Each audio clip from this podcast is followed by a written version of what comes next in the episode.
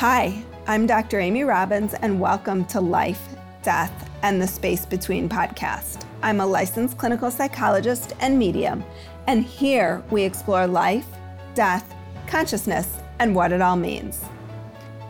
As a speech and language pathologist and life coach for more than 25 years, Sogoina Tansman has coached thousands of people in the best brain practices for optimum performance.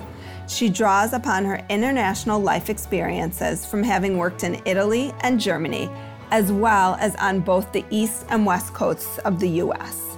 She recognizes that worldwide human beings share the same core needs a purpose to wake up in the morning, to grow and contribute, and to create meaning in their lives. She's trained with legendary coaching gurus Tony Robbins, Dr. Dawson, Church, Brooke Castillo, and Mitch Matthews, and is a master practitioner of neuro-linguistic programming. She is also the author of best-selling book Hope After Stroke for Caregivers and Survivors: The Holistic Guide to Getting Your Life Back. Welcome, Sogoina.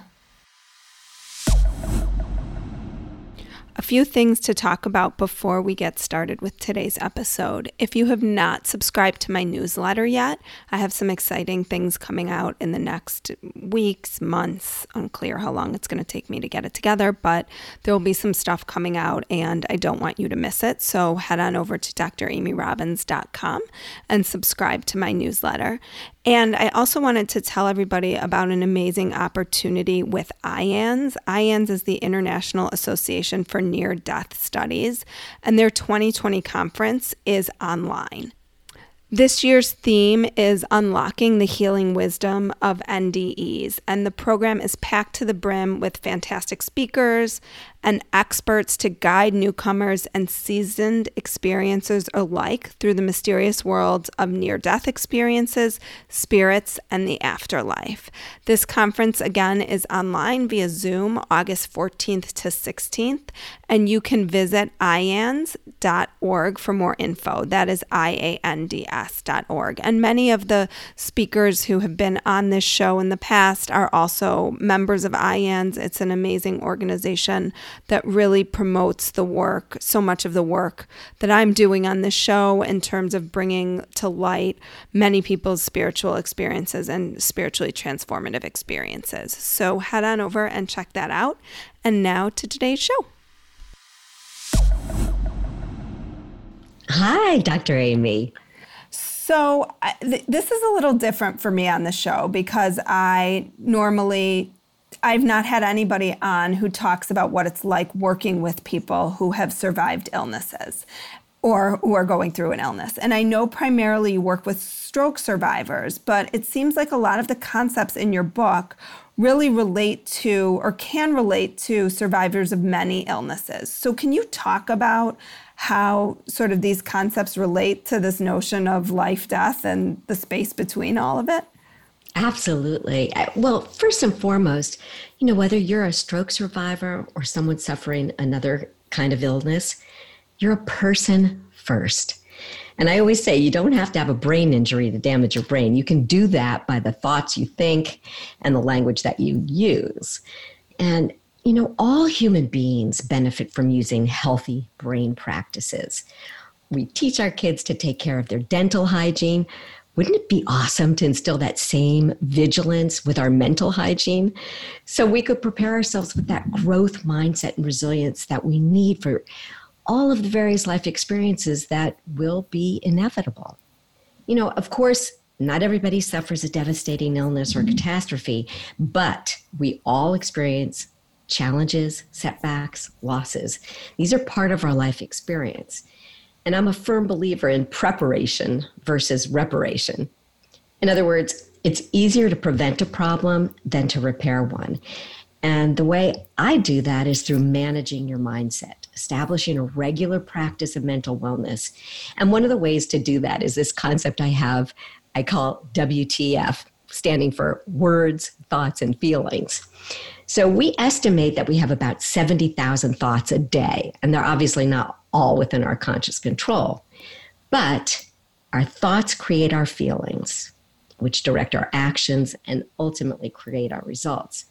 And I think there's a misperception, especially during illness of any kind, that there's this waiting zone, this illusionary space between life and death, where life is suspended until one gets better. You know, I'm waiting until. But the reality is, it's all life. Eckhart Tolle described it best. He said, Life has no opposite. The opposite of death is birth. Life is eternal. Well, and first of all, that's an amazing quote. But, and I want to just sort of speak to how applicable this is to what's going on right now in this world. It's like we're all, we're in the midst of COVID. I feel like there's this sense of, okay, we're all waiting. We're waiting for something. We're waiting for a vaccine. We're waiting for things to go back to normal. But in that waiting, how are we putting our lives on hold versus still living our lives every day. Exactly. And you also ch- set, used a word that I use a lot, mm-hmm. which is you were waiting for things to go back to normal. But nothing ever goes back. We live life forward. And it is what we are doing in this time, in this space every day. You know, another expression is people say, I'm just killing time. That is the worst thing you could possibly do. There's a phrase you need to get out of your language because, I mean, what's the only thing that we all only have that equalizes all of us? And that's time. And to kill it, oh my God. Well, yeah, and to think about this notion of like when you know, when we're waiting or norm get back to normal, what are we even using as the barometers to to describe that? Like who's to say that that was normal and this isn't? It's just diff it's just different. It is different, and the reinvention that is possible during this period of time is extraordinary because we are on pause from what we normally, routinely, unconsciously did. And now we have this opportunity to be conscious, to be awake, to be alert, to be decisive, and um, to be intentional. And isn't that sort of what illnesses do to us ultimately like they really and i'm sure you've seen this a lot pretty firsthand is they really push us to face our mortality in a way that in everyday life we don't and to think about what matters. So how do you see that in in the work that you do? That's absolutely the case. You're you're a thousand percent correct. And you know when we talk about this with patients whose life has been interrupted or you know put on a different path it is all about taking a look at where we are and where we're going. And you know where we've been informs us but it doesn't dictate. And when we open our lens to the possibility of what else what's next what could be. We we we resource ourselves in a completely different way. As long as we stay with what has already happened i mean if you take it down to sometimes i talk about this uh, you get a flat tire right? And you're standing out there and you can look at that tire and you go oh crap this tire is flat. I'll never fix it. Well at a certain point if you want to move forward you have to say the, the tire is flat. Now what well, I could get another tire. I could call somebody for help. And you start to move into this, I don't even want to say problem solving mode, but solution finding mode is really what you want to do. Is what is your ultimate outcome? Do you want to be stuck or do you want to move forward? Mm. So, when you're working with patients, you really talk in, in your book about holistic when you're dealing with the survivor of any illness. But I think this is actually really important in life. When you look holistically, what does that look like? So, holistic to me means understanding that I'm engaging with a whole person, not just their illness or the parts of their illness. You know, I've worked in hospitals and rehab settings, and in my um, physical therapy mode, occupational therapy, and speech therapy mode, it's common for us to cut the person up into pieces. So, speech therapy takes from the neck up, occupational therapy takes from the neck to the trunk, and physical therapy takes from the legs down. And of course, we treat as a team, and most practitioners are very sensitive to the you know the humanness of who they're treating but holistic really means including the emotional the social and the spiritual parts of that person so uh, sir william osler who was a canadian physician and one of the four founding professors of johns hopkins hospital said it best. He said it's much more important to know what sort of a patient has a disease than what sort of a disease a patient has. And holistic can also mean including a variety of healing modalities, including traditional Western medicine, but other practices that have been the standard of care for thousands of years, like Chinese medicine, acupuncture, EFT tapping, mind body practices, nutrition, and mm-hmm. more. Well, and I think to your point, you know, when I've worked with patients who have been diagnosed with an illness and they've already been my patient, I think that they appreciate being seen holistically versus if someone receives a diagnosis of, let's say, cancer, and then they go into some sort of therapy, their cancer becomes the thing that you feel like you're treating versus the patient, right? It's like this something happened to them that resulted in them being this way, but they were they were sort of in the process of becoming who they were for however many years before they received that diagnosis. So, really looking holistically at the person, in addition to the holistic practices that you're talking about, is so important. Absolutely. So I had an experience of my husband being in the hospital many years ago.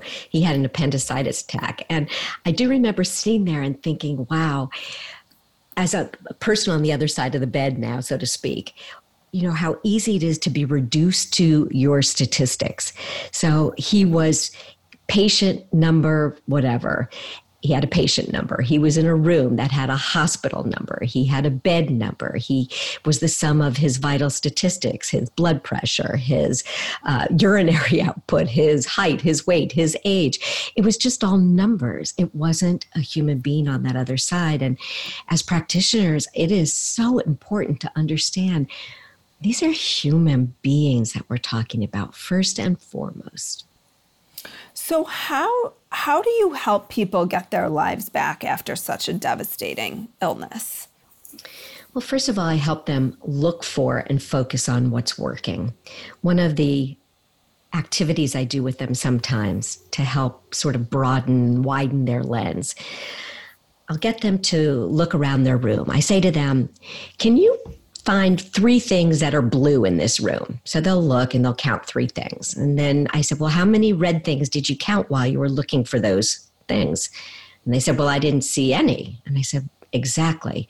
And so it doesn't mean that those red things weren't there. When I look at illness, we are either focused exclusively on what's wrong or we're also focused a little bit on what's working.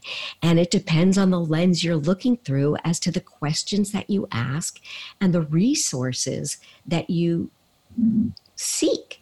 So when I finally have enough rapport with them, I can ask a pretty deep question and I do say I have to have rapport with them because if I ask this question without that rapport, I'm likely to have something thrown at me. So, for example, you know, I might say to somebody, Tell me what's good about this stroke. You know, and their first response after they don't throw anything at me is like the like nothing is good. My loved one, or I can't walk or talk, I can't work. My life is devastated. And so there are facts in this statement, but even some of those quote facts are maybe facts of the moment, like the loved one not being able to walk or talk for now, right? But the statement that their lives are devastated is actually subjective. So, do they have every reason and justification to feel that way? Of course they do. But the question is, what would they feel or what would they do differently if they chose even a different word than devastated? What if they said, our lives are in flux and change. How would they go about their recovery and their daily life in a different way than if they presumed their life was devastated? And I love this notion of right now, right? Because it really puts into perspective like, yes, things are bad in this moment or feel bad in this moment. I'm not even going to say are bad, right? Because even that's subjective, but things feel bad in this moment, but this moment is not a permanent state. So how do you do what what types of things do you do to instill hope in people who feel hopeless in in any illness, right? Because I think that there are absolutely periods of time no matter what your diagnosis is or no matter what your life looks like. I mean, I think again, right now there are a lot of people who feel pretty hopeless about life in general. How do you instill a sense of hope? Right. Well, I think that hope truly is the fuel of recovery. Um, action is the vehicle, but I think the mindset that believes things can get better, even if that means finding acceptance and peace when circumstances don't change. That's a huge one. It, it takes people time to process acceptance. And I think there's this big confusion with um, acceptance as giving up right? Acceptance means that you give up, that it's always going to be this way, so you just have to surrender. But that's not what I see from the patients that I work with. And I have to tell you, Dr. Amy, that it's really my patients that have taught me this. So it's not just me applying this. I, I haven't been there, I haven't done it. So what am I talking about kind of thing? Because I humbly, humbly understand that I haven't experienced what these people have. But they've taught me this. They've taught me that it's not just when things change that there can be hope, but there can be acceptance at various levels. The idea that you can feel better now in the presence where everything isn't perfect, but can you feel better? Is there such a thing as a reason to get up in the morning, a purpose to give and to contribute? Those are the things that contribute to hope. And I have a little story, if it's okay to tell you. Absolutely. Okay, so I accompanied um, a woman and her husband to a doctor about three weeks after he had been home from the hospital after one of probably the most devastating strokes I'd ever seen. He was blind. He was mute when I first saw him, absolutely mute. And this was a man in his young 40s. Oh, uh, wow. yeah, in his young 40s. He had three children, um, a wife. He had had an important job, and now he was blind. He was mute. He could walk, but he just seemed to have no awareness of anything that was even going around. Now, by the time we went to the doctor, he did start to speak a little bit, but none of what he said made any sense. And his wife, as you can well imagine, was distraught. We went to the doctor, and she said to the doctor, Is he going to get better? And the doctor said, Well, I don't want to give you any false hope. He's had a devastating stroke and she said, Well, why are we doing all these therapies then? And and he didn't really answer at that point. But when we left the doctor's office, I pulled her aside and I said, Listen, the doctor was accurate in the fact that he's had a very severe stroke. He's got that diagnosis of the facts of right now. Again, we're back to right now. That's the facts of the moment. But, and Les Brown said this once, mm-hmm. I heard him say, Doctors have the diagnosis, God has the prognosis, and we don't know what will happen. And in fact, within a, about three months period of time, this man went from being a completely dependent on 100% care. He started to, he, his vision repaired enough that he was able to walk independently to a nearby drugstore. His speech and language communication skills um, improved enough that he was actually able to purchase an ice cream cone, order that, pay for it, and walk back independently. These are huge, huge things going from a person that was completely 100% dependent uh, within like a three month period of time. So we we don't know this this concept of for now means it's maybe impermanent and hope is as long as there is life, there is hope. And even if that hope means accepting conditions and circumstances as they are and finding a way to feel good, find a way to get up in the morning and have purpose. And I've seen that time and time again with patients, even in the absence of complete recovery. Well, and I think that's important, an important differentiation to make is that hope doesn't mean you believe that something's possible that isn't. Right? I mean because it's it's almost like you're realistic but also hopeful. I don't know how else to say it, but that you know that they're like with this woman and her husband that you're talking about, it wasn't like they believed that this was going to be his the rest of his life but maybe they were also realistic about what was possible that he wasn't going to and maybe he has gotten to 100% again i don't know. But that you're realistic I, I guess i'm i guess i'm asking like how you balance the two right? Hope with also being realistic about what is possible.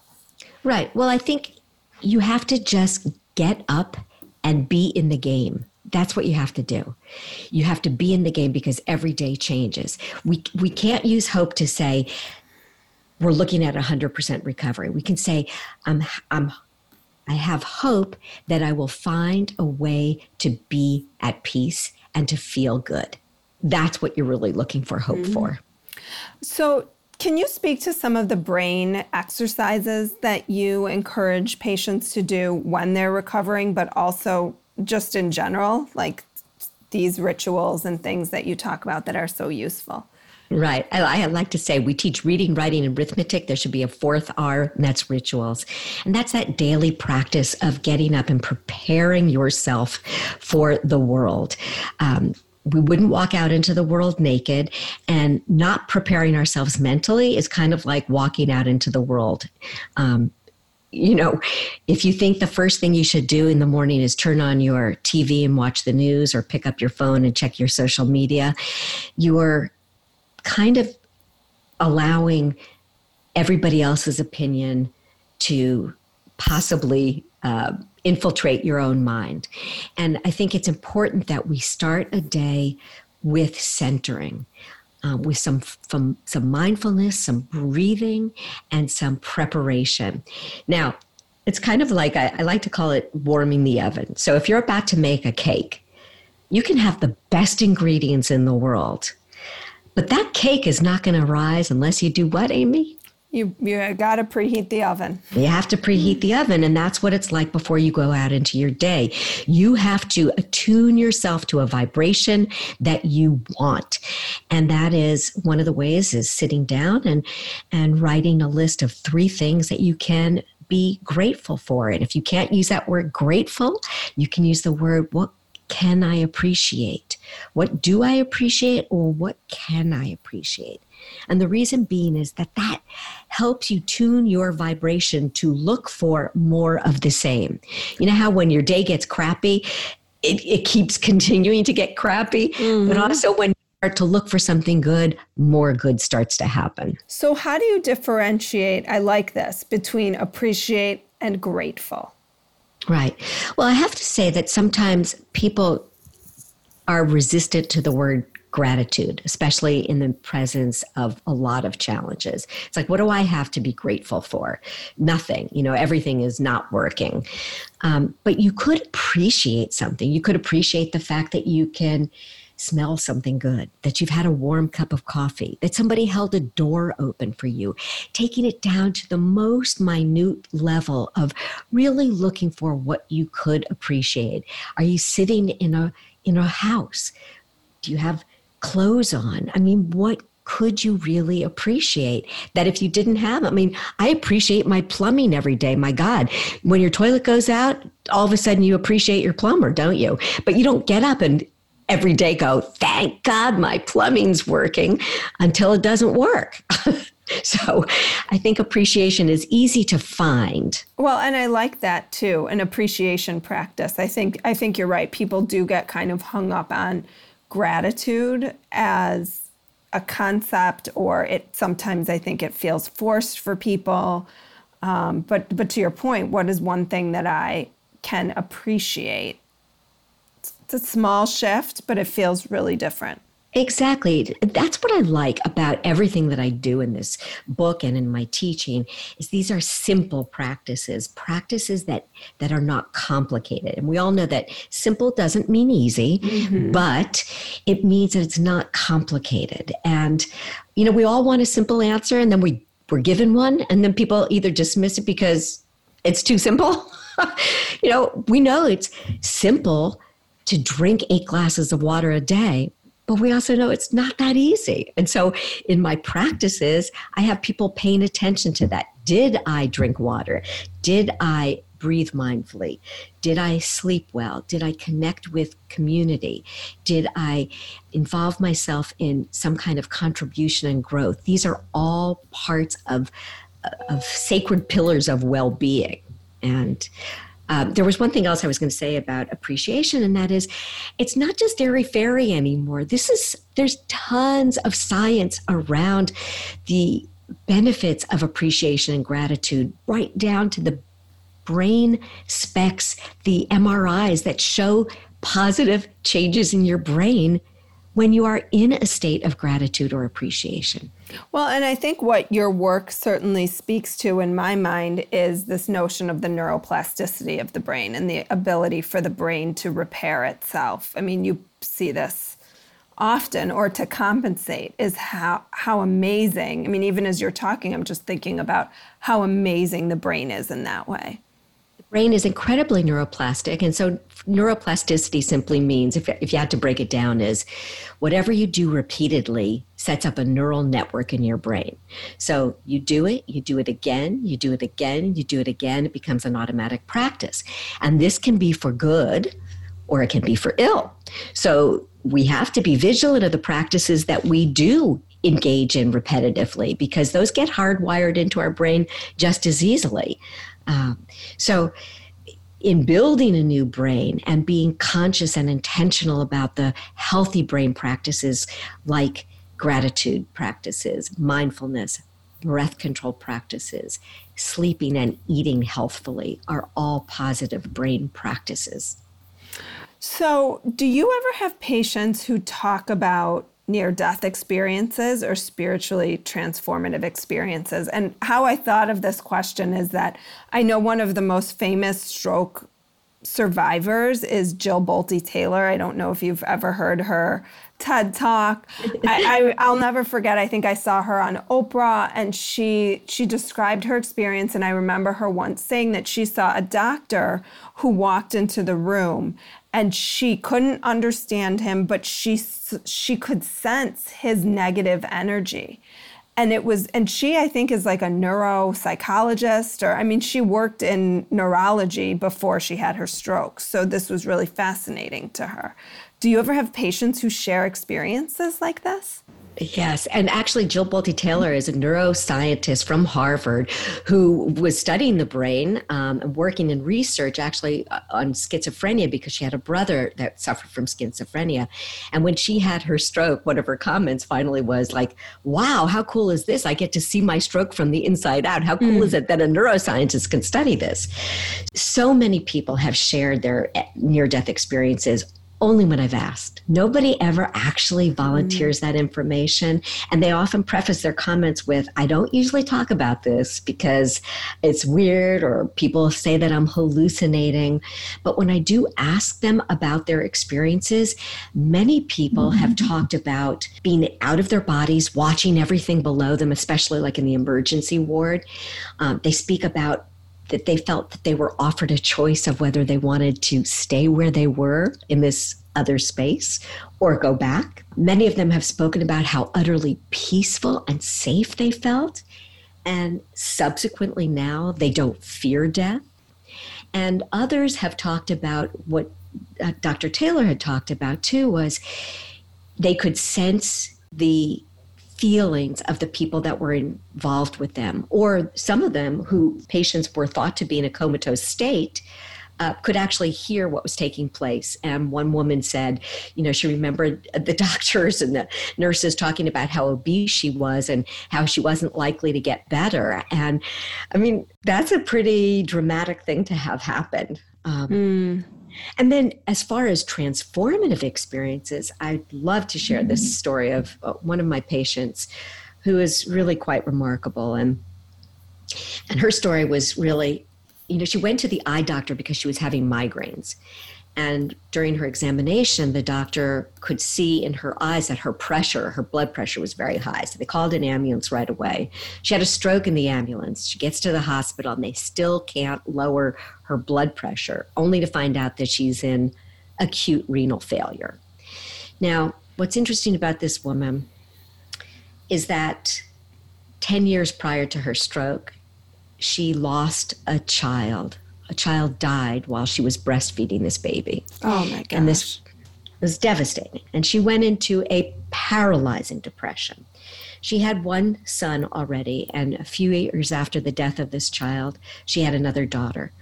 But she became, she went from being this outgoing person to being this person that stayed only at home. As a result, she homeschooled her children. Now, she was not a college educated woman, yet by the time I met her, uh, her eldest son was 17 years old and already grad, just about to graduate from junior college, being homeschooled. She had a 10 year old daughter at the time. I, I have three kids. Is she available for her? no kidding. she, I mean, extraordinary, right? Um, and it was only to a few years after I treated her that she said the stroke had lifted this paralyzing depression. And as a result of the stroke, she now suddenly was availing herself to all this help that she didn't previously ever want. She just didn't want contact with people. And she started to feel this love and connection and this complete openness to being outside.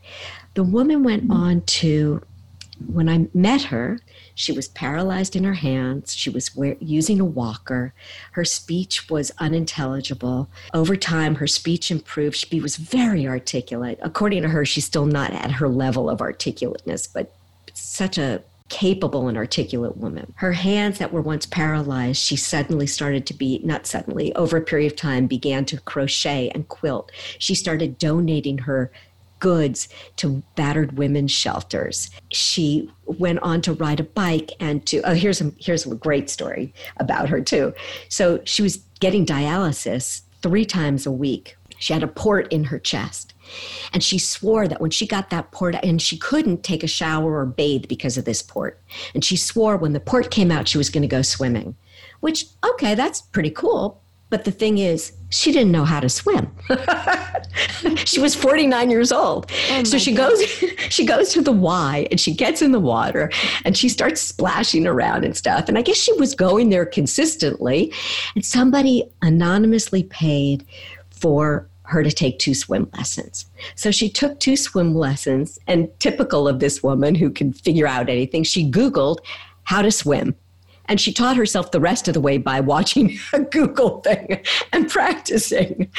And um, well, anyway, she, long story short, she now has been asked to compete competitively for adult uh, adult swim in a master program. Oh my gosh. And she does this before she goes to dialysis treatment or on the days that she doesn't. I think it's on the days she doesn't have dialysis uh, because she t- goes to dialysis at four o'clock in the morning. So she must do it on the days that she doesn't have dialysis three times a week. And I think, my God, what would this woman do if she had a kidney and was well?